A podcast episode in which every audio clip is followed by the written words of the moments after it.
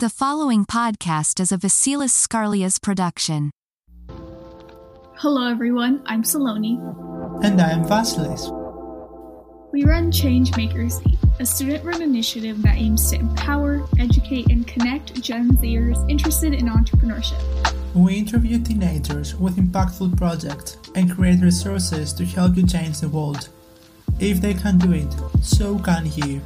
On this podcast, we discuss the logistics of creating different types of projects with Gen Zers who have already done it. We will leave our social media and website information in the description.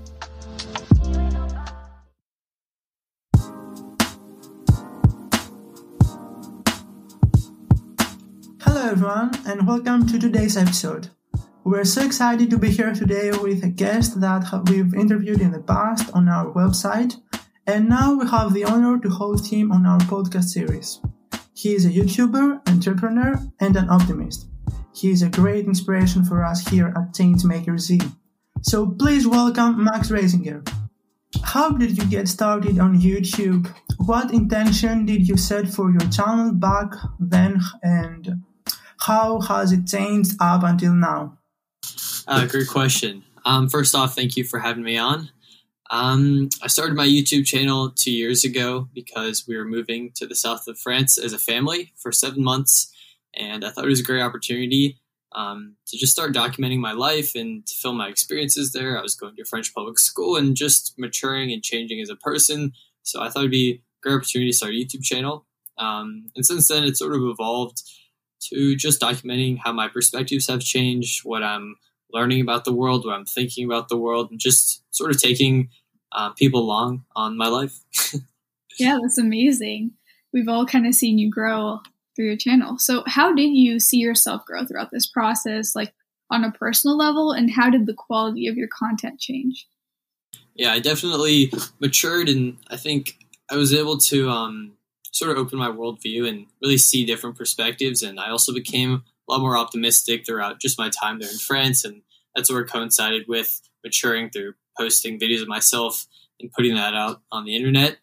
The quality definitely improved. Um, I got different camera gear over time and figured out different settings to make my videos better. Um, and I think over time I learned to tell more of a story with my content, I hope.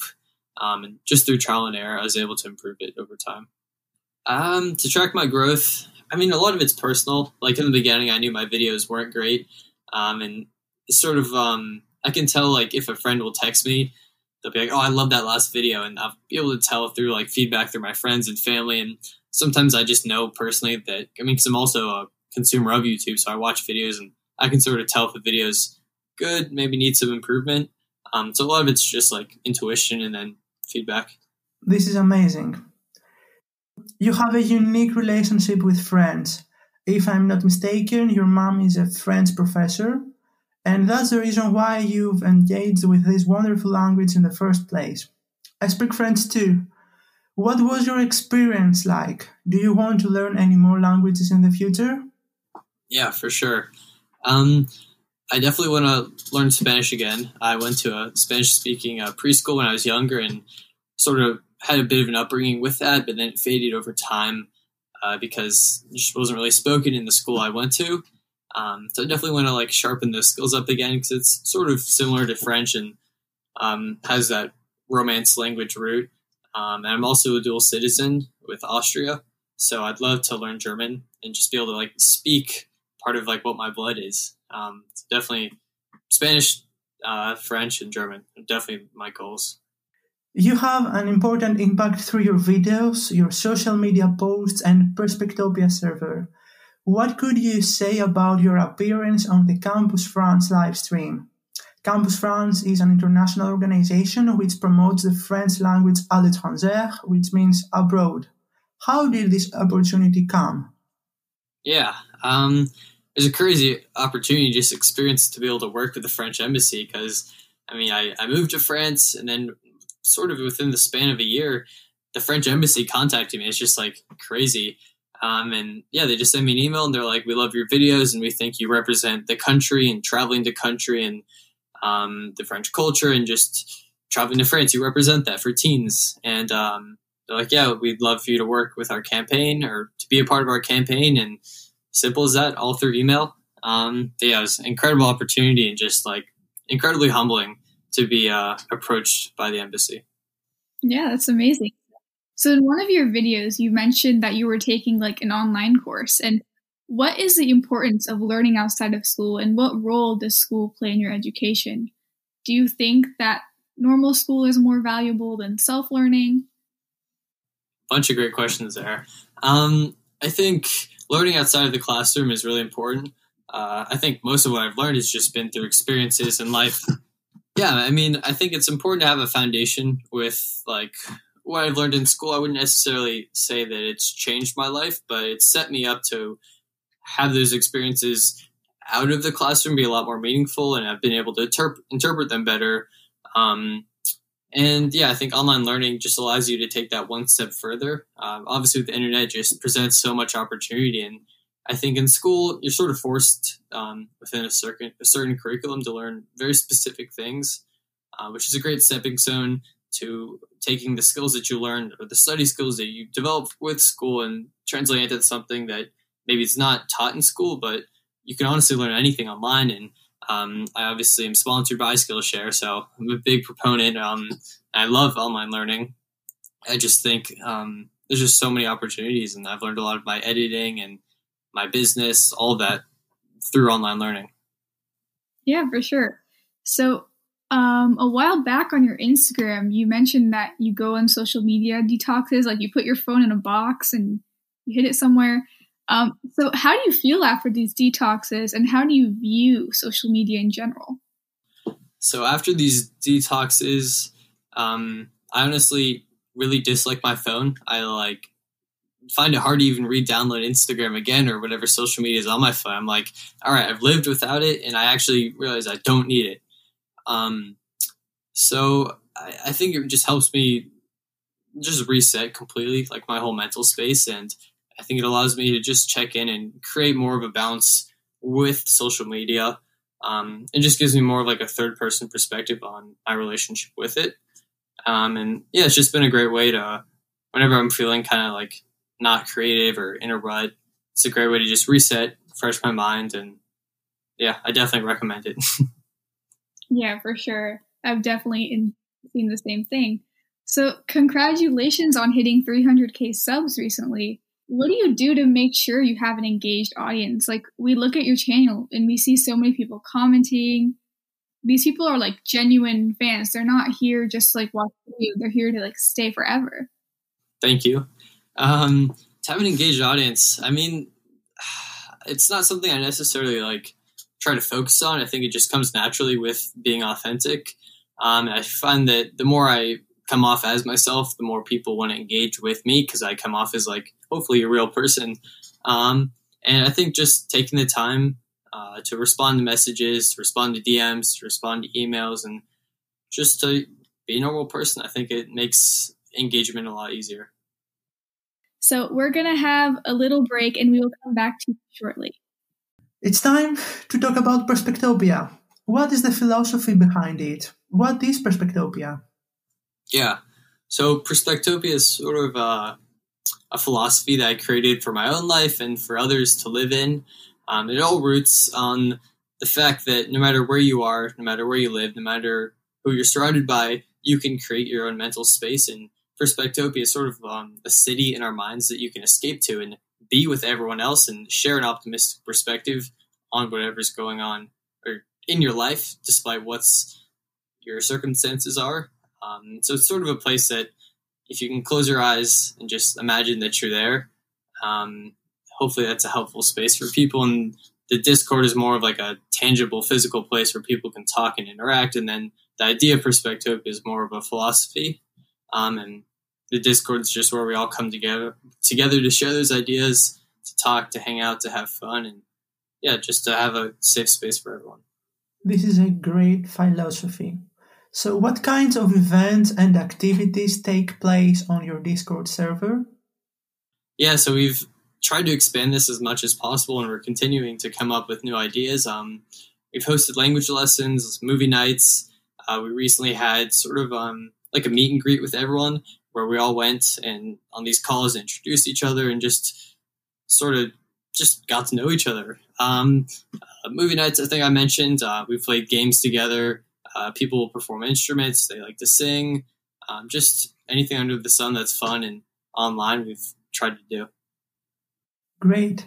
So, where do you get your inspiration from for your designs and any other creative projects? Great question. Uh, I mean, my design inspiration comes from a lot of different places. Uh, obviously, like my room has a lot of designs and things around me, so I like to surround myself with aesthetics and things that remind me of old memories. And I don't know, I find inspiration in small things like just going on a walk or going on a run if I see a certain design, um, or just like doing research on certain like aesthetics. And yeah, it honestly comes from everywhere. Personally, I really like that you're sharing um, some important quotes about you, yourself, and your way of thinking, and it uh, gives me some uh, time to think about them. So, during COVID, do you think that your sales have increased? Has this whole situation affected the delivery of the goods? Yeah, so it's it's hard to track it um, perfectly because I sort of started my business right as COVID was happening or right after. Um, I think it definitely uh, it definitely hurt sales uh, because of just the whole shipping thing. Um, shipping times were all messed up. I've probably lost over a thousand dollars because of packages getting lost, and I think that's just been a whole hassle within itself. And then obviously people don't have um, same amount of money they would normally because it's affected jobs and people working. So it's hard to say, uh, but I think it sets me up well for the future because I'm probably dealing with the worst of it right now. Uh, but yeah, it, it's hard to say, but I think things will get better. I see. This brings me straight to my next question. So, which are some usual problems that you need to solve while you're running your online business? Usual problems. uh, a lot of it comes down to shipping. Um, manufacturing stuff can be a bit of a pain, but I've tried to, to have a lot of it more be done in house, which gives me more control of that. Um, but yeah, shipping, a lot of items get lost or they just take a lot of time to be shipped, and USPS definitely has its own issues, uh, especially more recent, more recently. Um, but yeah, like I wish it was easy as you ship a package and it arrives, but some of them get lost, some of them never even come. And the thing is that I'm responsible as the business owner for the package to get there. So I sort of take that loss. Um, so that's a bit of a pain to work with, but it's, it's all part of it. so it seems like you're working a lot on a lot of different things. How do you approach setting goals? Do you have like a specific system that you use? I think it just comes naturally. Like I'm always on to the next thing. Um, occasionally I'll come down and write in my journal, maybe like weekly or monthly, to just reset and realign my goals. Um, but it's just something like every day I have a goal, something to do, something to work on. Um, I try to break it down, make it easy for myself. Um, but yeah, I think everything around me is a goal, everything something I'm working at. Yeah, same works for me. So, are you working on any new projects? I heard something about a media company in one of your videos. Yeah. So, a lot of exciting news about that actually. Uh, we're really formalizing the logistics of it. It's been really difficult. We have like 48, 50 people right now working on the project to create different videos. Um, and we sort of have figured out, or we haven't sort of, we've finally figured out the logistics of it. So we had that rolling and we've started to come out with videos, which is really exciting. Um, other projects, I mean, I'm trying to film a documentary series um, next, and actually another one in the summer, which is really exciting. Uh, I'm trying to work on a new collection. Uh, a lot of different fun projects happening right now. Might also start a podcast. I just had a call about that um, earlier today, which we might host on Clubhouse. So a lot of fun things I'm really excited about. Oh, that's amazing. I'm so excited to see it when it comes out. So, last question. All three of us are going to college. We're all on like the brink of adulthood, and there's like a lot of uncertainty surrounding this time. How do you feel at this stage in your life, and how can we all stay optimistic? Yeah, I mean, a lot of uncertainty uh, for sure with college and just my future and everything. Um, but to be honest, I'm just trying to focus on what I can do today and how that will set me up for the future. Uh, I'm really excited for college and all the opportunities. Might even take a gap year. So I honestly don't know what my future holds, but I'm just trying to take it day day by day as best as I can, and then we'll see. I'm optimistic.